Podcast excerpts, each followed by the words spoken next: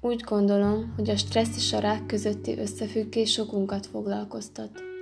Számtalanszor hallhatjuk, azért lett rákos, mert sokat stresszel, vagy a munkahelyén minden nap stressznek van kitéve.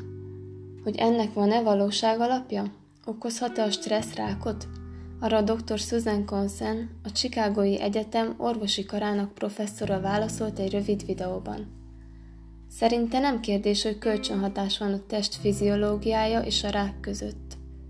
Sok páciense azt szokta mondani neki, Tudja, doktornő, mindig nagy stressznek voltam kitéve. Gondolja, hogy ennek köze lehet a rákomhoz? Ilyenkor a doktornő határozottan azt szokta válaszolni, hogy nem. Dr. Susan Consen a szervezet stresszhormon transmitterét vizsgálta. Ez egy fehérje, amely a szervezet különböző sejtjeiben jelen van, és mint kiderült, a rákban valóban fontos funkciója van. Egyes társadalmi környezetek valóban befolyásolhatják a rákot. Kutatásuk során az emlérák kapcsán vizsgálták az összefüggést. A rákos sejteknek különféle anyagokat adtak, hogy elpusztuljanak. Azonban az egyetlen anyag, ami valóban megakadályozta a sejtek elhalását, a kortizol volt.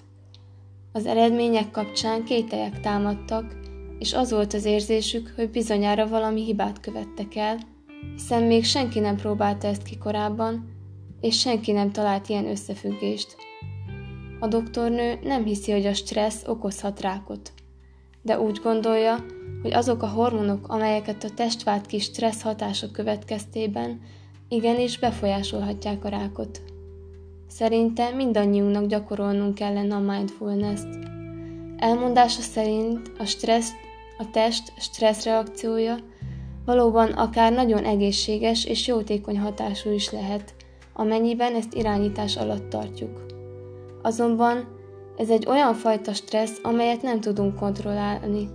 Ez a fajta állandó stressz, amely idővel kóros lesz a beteg számára.